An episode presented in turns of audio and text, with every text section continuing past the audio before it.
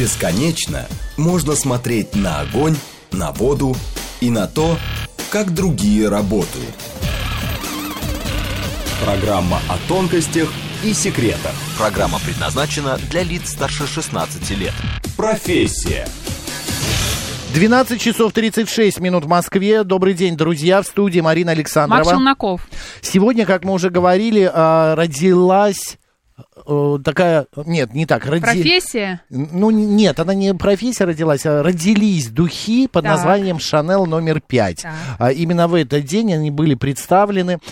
И мы подумали, а почему бы не поговорить о том, как вообще создаются и рождаются различные ароматы. И в программу «Профессия» пригласили профессионального парфюмера.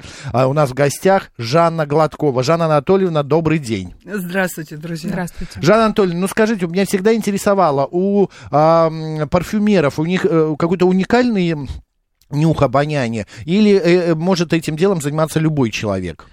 На самом деле есть такое понятие наведение ароматического зрения. То есть это... Романтического своего... или ароматического? Ароматического. Дело в том, что человек, который просто живет, он может заниматься чем угодно, да? Слушать музыку, ходить по улицам, а парфюмер...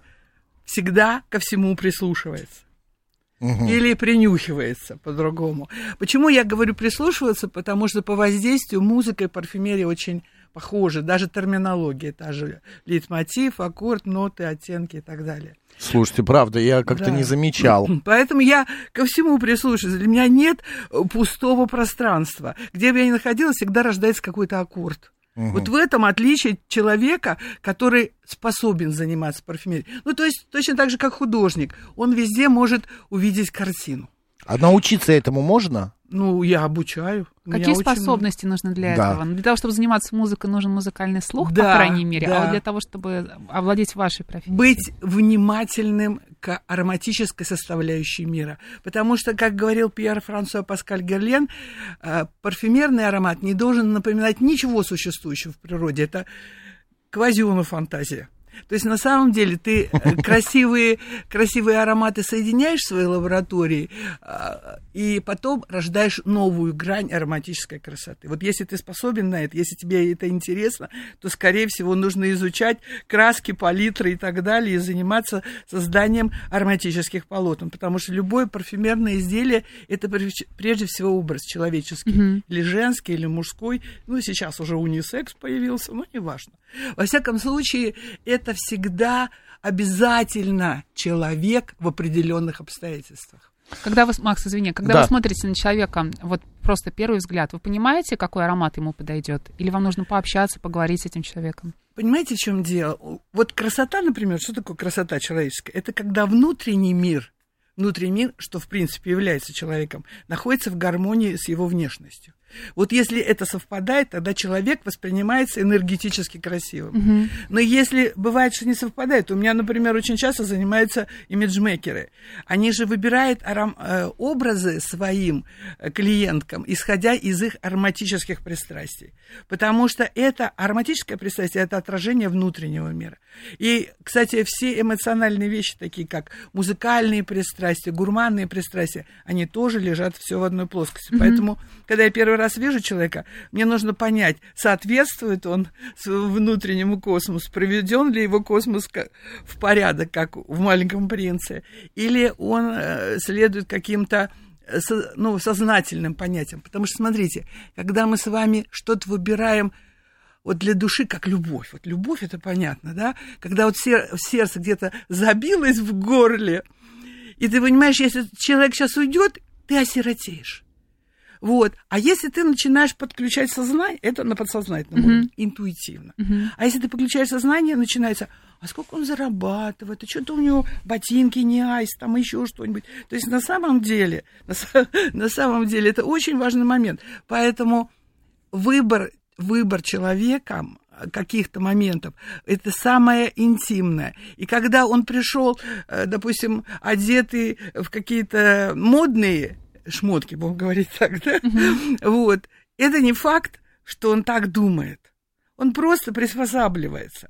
А может быть, ему смокинг или, допустим, или наряд Людовика XIV подошел бы больше. Это Жанна Анатольевна, нормально. Давайте маленький эксперимент проведем. Да, мне вот что внешне пока, вот какие ароматы мне подходят? Ну, на самом деле, по достаточно яркой окрашенности, я бы вот вам порекомендовала древесно-пряный аромат. Кстати, у меня здесь есть, я бы вам показала. Давайте послушаем. Да, я вот эти как раз и люблю. Древесно-такие пряные. Но я помимо этого, вот, например, люблю такое сочетание, как мандарин и базилик. Друзья мои, на самом деле мандарин и базилик – это не парфюмерия. Это ароматизация. Ну, может быть. Это разные вещи. Просто нам нужен образ ваш. Кто носит из мужчин древесно-пряные аккорды? Ну, я буду говорить прямо. Это такой негодяй, который прекрасно понимает, что он хорошо выглядит. Так. Он нравится женщинам, и он это очень сильно использует. Их женщины все равно на него стремятся, летят и хотят с ним общаться. Это, понимаете, мы с вами сгустки энергии. И в зависимости от того, какую мы сами энергию встречаем, такая энергия должна к нам подходить, чтобы входить в резонанс, понимаете? Вот я бы вам порекомендовала аромат древесно-пряного направления. Я его, знаете, как назвала? Любимому. Можно я тоже подойду послушаю? Конечно, послушайте. Я тебе передам сейчас. Хорошо. Это любимому. Ой, да, нравится? Мой. Твой, да? Но это надо подождать. Ну, нет, во-первых, это нужно на кожу, потому что да, в восприятии аромата кожа – это такой же равноправный член создания образа. Понимаете? И вот когда мы слушаем на блотере, это фотография образа. А когда это согреется на вашей коже… Сюда вот. Какой классный аромат. Это моя разработка. Макс, тебе очень идет, правда. Да, да. Любимому. Да, любимому. Так, давай теперь мне подберем. Подожди, не торопись. Жанна Анатольевна. У меня, кстати, для вас, дорогая, есть аромат, называется Sparkling Happiness. Это аромат шампанского на Новый год. Когда шампанское согрелось внутри, аромат согрелся на коже, вот тут наступает самое интересное. Момент истины. Если хотите, я могу нанести аромат шампанского. У меня перед Новым годом был просто бум на этот аромат. Название классное. Да, но я назвала как «Сверкающее счастье». А почему нет? Без шампанского разве Новый год бывает? Нет, конечно. Пока Марина сейчас будет пробовать, Жанна Анатольевна, правда ли, что несколько ароматов можно попробовать? Как бы на каком аромате все-таки мы прекращаем чувствовать вот это флер, шлейф и так далее? Шампанское, нет, шампанское чувствуете? Да, мне как будто газики в нос ударили. Ну, так я сначала создала уже шампанского, потом сделала бокал, а потом добавила руку девочки, которая это пьет. Да? Вот, ой, правда. Да? Прям игристое пошло. Слушай, и тебе подходит, мне кажется. Да. Я же такая игривая, да? Нет, самое главное, когда вы нанесете этот аромат, глаза начнут сверкать постоянно. Даже захочется прикрыть немножко ресничками. Боже, как это звучит. Но в какой-то момент сразу распахнуть. И куча трупов, понимаете? Так, Жанна Анатольевна, подожди, да, вопрос. Сколько запахов может человек подряд уловить? Ну, вот объясняю с точки зрения физиологии. Когда у нас аромат мы вдыхаем, у нас есть обонятельные мембраны, у которых есть рецепторы.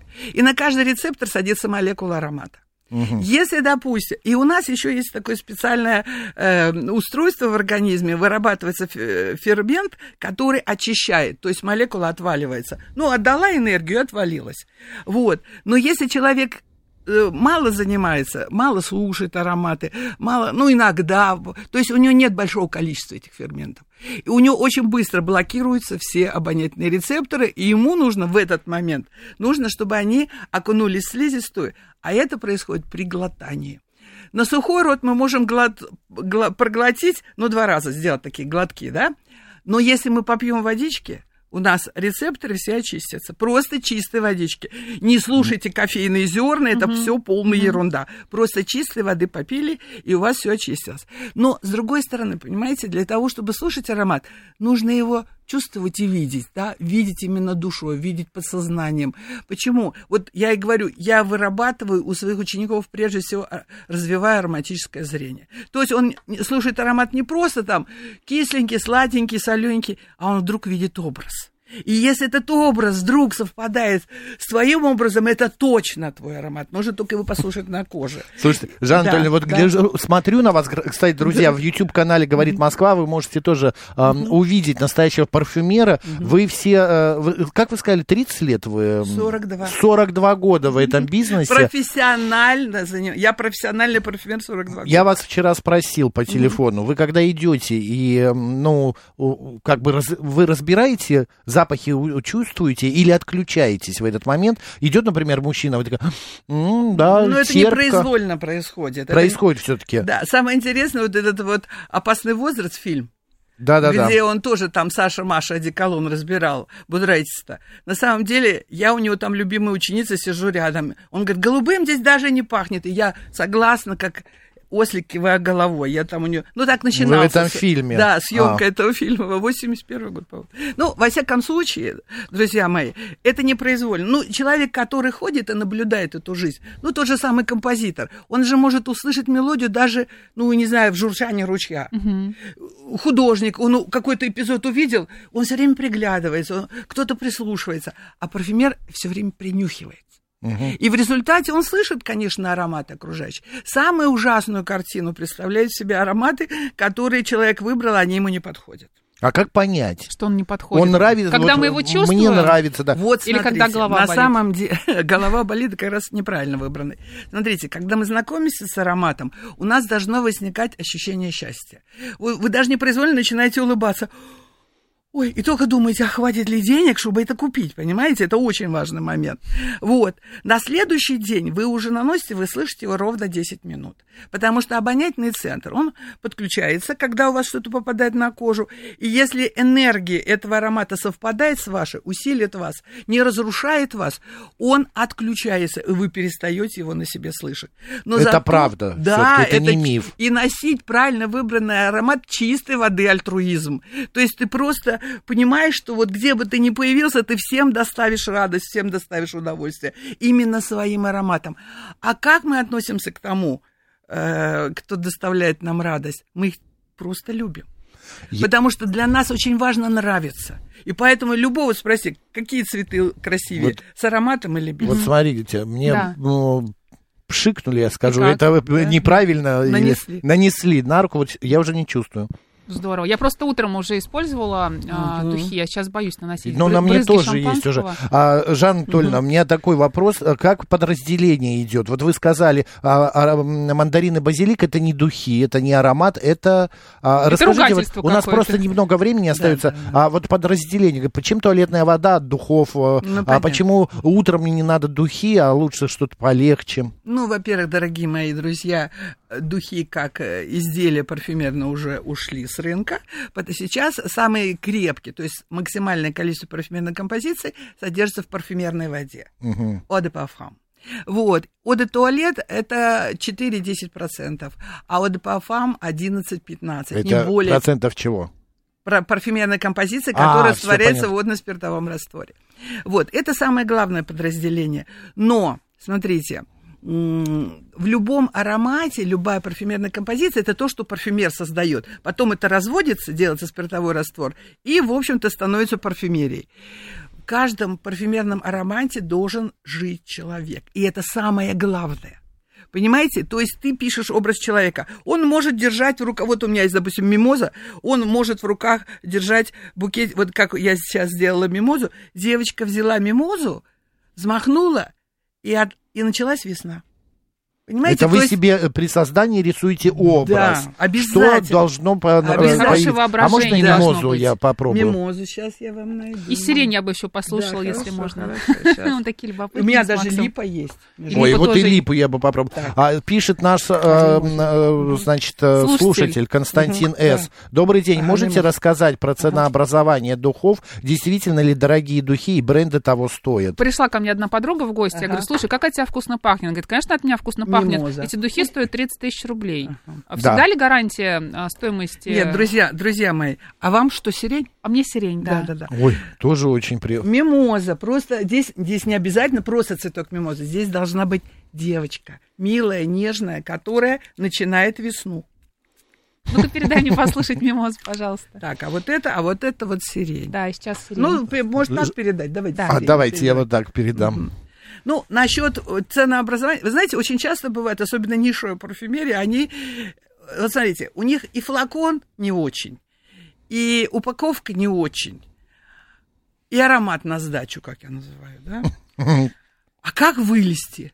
А давайте поставим вот такую цену. И обязательно найдутся люди, которые будут думать, что там кровь девственниц, слезы единорога или еще что-то. Перо оленя. Ничего там нет. Все делается из одного и того же. И ценообразование идет из того, сколько я хочу за это заработать. Ну нет, ну как, ну что, взяли и приду... Маркетинг, в общем, работает. Я не знаю, там тот же упомянутый Герлен сегодня, да. Он на его фабрике берут и говорят, вот это будет стоить $100, а вот это 150. Я вам могу сказать, то, что сходит с конвейера, даже в новых, новый продукт, новой упаковке, там все, его себестоимость, ребята, €5.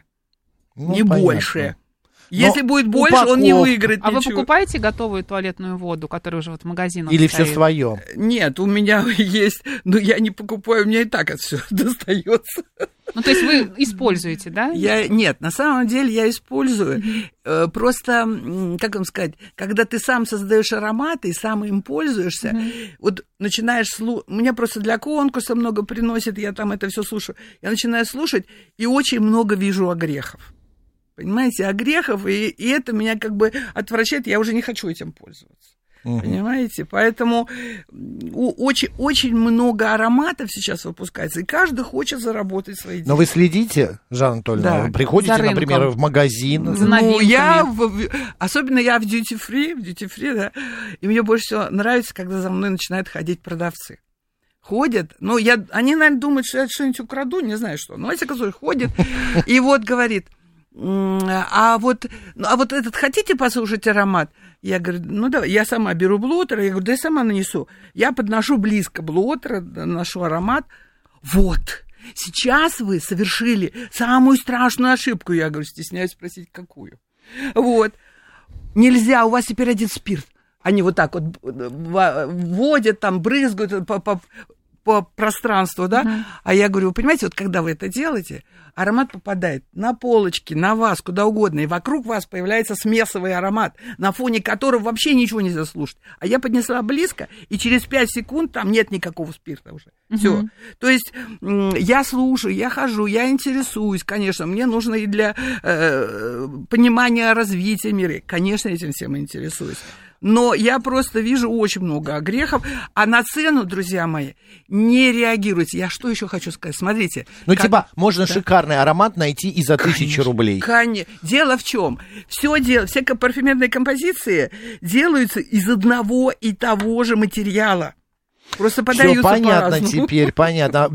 Еще такой момент. Все-таки унисекс существует? Или ему что будет, если мужчина вдруг нанесет на себя женский аромат? Это как-то... Любимому ему тогда не подойдет.